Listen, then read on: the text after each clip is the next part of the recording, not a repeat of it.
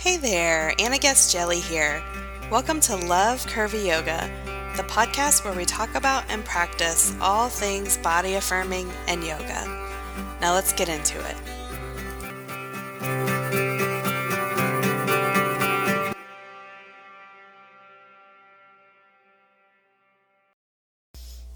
Welcome, everybody.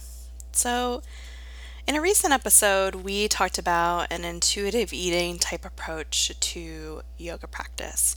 And if you haven't listened to that yet, I definitely recommend that you go check it out. I will link to it in the show notes. It is season 3, episode 8. So, what I've been thinking about in the past week or so is what practice has to teach us about how we want to show up in the world. And if you've been around anything curvy yoga in the past year or so, you'll know that one of the things that we've been talking about, that I've been thinking about a lot, is how do we make practice a regular and sustainable part of our lives?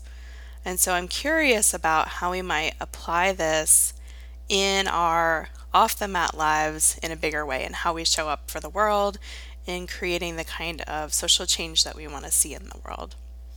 So, I'm not only talking about yoga and how that can help us show up, though we will talk about that, but really this practice framework specifically. So, in that episode about an intuitive eating type approach to yoga practice, I talked about working within a practice framework and we talked about how practice exists outside of success or failure and inside of showing up day after day. We also talked about collaborating with your body and prioritizing checking in with yourself over achievement. So I want to think about each of those in relationship to how we want to show up for and collaborate in creating the world that we want to see. Because I think that for me at least, one of the real fruits of my yoga practice has been being more connected to my body, feeling more grounded in what is true for me. And that helps me show up in every part of my life, including our communal lives. So, with the practice framework, first I'll say that I personally believe that we need many different approaches to create social change, and that each of us has a part to play. And it's not only okay that we don't all do it the same, but that it's actually necessary. If we are all doing the exact same thing, we would be neglecting a whole bunch of other stuff that also needs to get done. So I'm a big believer that everyone has to contribute in their own way. And yoga and body acceptance, a practice framework, asks us to be really to be in close conversation with ourselves on an ongoing basis. So we've talked many times here about how, you know, neither yoga nor body acceptance is a one and done kind of scenario in any way. um, that's how we're trained to think about it, that we will, you know, do it with vigor for a couple weeks or a couple months or maybe generously a couple years, and then we'll be done with it. And what I think is that this has this kind of flame up and burn out approach that feels very similar to what it's like to be on a diet, the binge restrict approach. And anytime you're doing that kind of cycle, no matter what it is, whether it's related to food, whether it's related to activism, whether it's related to yoga, you often find yourself right back where you started because you didn't create a structure that would support yourself over the course of time. But when you take this day by day approach, and sometimes even an hour by hour approach, you find a surprising number of ways to stay connected to yourself and to grow your relationship to yoga, to body acceptance, to yourself, and to your body. So that it becomes really woven, I would say, into the fiber of who you are. So, one thing I'm curious about right now, and I mean, I'm just going to tell you I don't have any answers to this what one thing I'm curious about is if the same thing might be true about how we engage with each other in the world. What would it look like to view the way we show up for the world as a practice. And in a, as a practice, in the sense of being in an ongoing conversation with yourself and with the community around you in regular, doable, and sustainable ways. And that might sound like, oh, you're going to have to be, you know, like talking to people on Facebook all day, every day, which, if you're anything like me right now, might sound like the last thing that you want to be doing. um, that is not what I mean, though. I really mean conversation in a broader sense. So, connecting with your neighbors, um, staying informed for sure, but not deluging yourself to the point you feel like you're drowning and are of no use to anyone else really contributing your piece to the whole and knowing that no one person does it on their own, that what we do is we do it together, and then noticing where your heart is calling you and starting right there. So, one of the questions that I like to ask myself on a regular basis, and I'm sure you might have heard me say this before, is what does my body need? And how can I meet that need in this moment with the resources that I have on hand.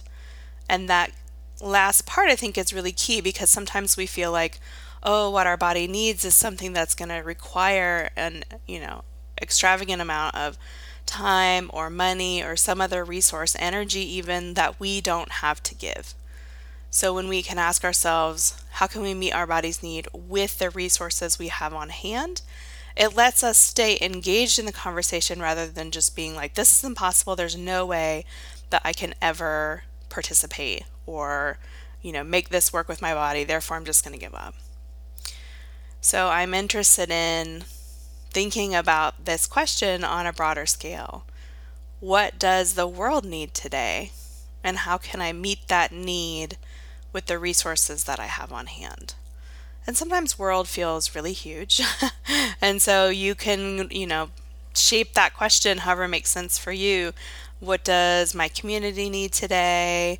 Um, what does my neighbor next door need today? You know, you, I think how you frame it is up to you, but I think this is an interesting thing to consider the today element as well as the resources I have on hand element because it keeps us in it. It doesn't make it feel so insurmountable. It makes it feel like we're doing our bit every day from this way that becomes woven into the fiber of who we are, same as we were just talking about. So, related to this is that point about collaborating with your body that we talked about a minute ago. And I just want to share a little bit from the email that I sent out this week and I will link to it so you can read it in full if you haven't read it or if you're not subscribed to the emails. And one of the things that I said in there, I was talking about how it matters to practice yoga right now, how it doesn't matter. And this is what I was thinking about in terms of why practicing yoga right now.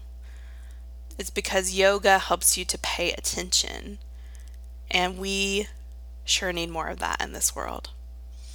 Yoga helps you to reconnect to your own body and therefore wisdom. And we sure need more of that in this world. And yoga helps you respond to your physical, mental, emotional, and spiritual needs, which in turn helps you to be internally resourced for showing up for yourself and others. And we sure need more of that in this world. If you are feeling called to get more engaged in creating the world you want to live in, you are going to need your body. Full stop.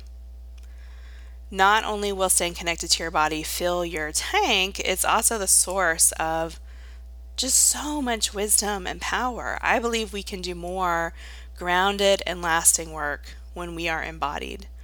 And that that is particularly true for people who have been told that their bodies are the last place that they are allowed or encouraged to be. And many of those messages are flying around right now.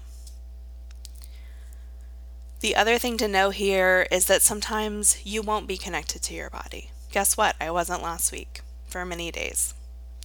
Sometimes you'll be scared or fried or exhausted or numb or distracted, and you won't be connected with your body you will start to burn out and back off. You'll start to completely disengage and then pull yourself back. Being involved with a world doesn't require you to be perfect. That is that same flame up and burn out diet approach we were just talking about, sneaking back in. What it asks is for you to use that practice framework and collaborate with your body. Because here, you know, here's the truth we have these ideas like, I would like to be more aware in the world. I would like to be more connected to my body. And we say more, but somehow we make it that that means all of the time. And if it's not all of the time, then we often will beat ourselves up, criticize ourselves, stop trying altogether. But the truth is, no one is connected to their body all of the time. That is not a thing. It's good to know that. What we're in is a conversation, a practice, an ebb, and a flow. And that kind of brings me to the next point here that I want to talk about, which is prioritizing checking in over achievement. And even when I say that, I react to it like we have a lot to achieve right now, is how I'm feeling.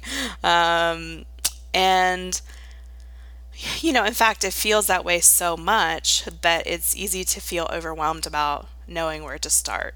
So last week, as I was calling my elected officials, I was just like, where am I going to start with what, with everything that I want to tell them and ask them for? And same thing about which organizations to donate time and money to. It feels like everything um, needs that, and I would like to give that. When I noticed that overwhelm, though, I took just a small step back, not by closing it all down and saying it's too much, though it does feel that way from time to time, but really by seeing where my heart is calling me first and starting right there. Because I believe that there's nowhere else to start but right where you are. You know, people often say that they can't do yoga because they're not flexible. Like that is something very common that people say that yoga teachers hear. Um, and what I say to that, and what many yoga teachers say to that, is you don't have to be flexible to start yoga. it's something that might unfold over time as you continue to practice. Because we get a lot of messages that say, if you're not already flexible, you can't do yoga. If you can't already touch your toes, if you can't foresee a day where you'll be, you know, standing on your head with both arms up in the air, you know, whatever, um, then you might as well not even try. But we all start with the body that we have. And that's not only a thing that is okay, that is a thing that is concrete reality. There is no other way to start. And the same thing I think is true of body acceptance. You know, so often we can think, well, if I haven't become accepting of my body overnight, then clearly I'm a failure at this and I shouldn't continue. But that's not the case. It starts right now. It starts with this body, even if there are, are things about it that you're not accepting right now if that's true, that makes sense. that's where pretty much everyone starts with body acceptance. They don't start at already being body accepting. Why would they need it? you start from that place where you are with this body, not in the future when X, Y, and Z conditions that you placed on yourself come to fruition, if they ever do. And I think the same thing is true of this moment right now that change starts now with the heart and resources that we have. We don't have to, and honestly, we cannot wait for a hypothetical perfect future, nor can we start at the end. That's not only not productive, it's not possible. So, one of the things that I can do, in addition to what I'm doing personally and locally, is create resources that support each of us in connecting with our practice in specific, regular, and actionable ways so that our on the mat practice can support us in our off the mat lives. And I want to keep thinking about and talking with you about this because I think we're going to need our own infrastructure moving forward. One that can sustain us in our personal and in our communal lives, one that broadens our relationship with ourselves without adding another to do to the checklist, that makes it about weaving it into that very fabric of our practice and lives. So if you have ideas about that that would be um, helpful for you along those lines, definitely let me know. I have some things I'm kicking around and we'll be definitely talking with you about that moving forward. In the meantime, I am releasing one of our Curvy Yoga Studio practices for you for free. It's called Working with Difficult Emotions. It is 30 minutes in length and I have linked to it in the show notes. So you can check that out if that would be useful for you.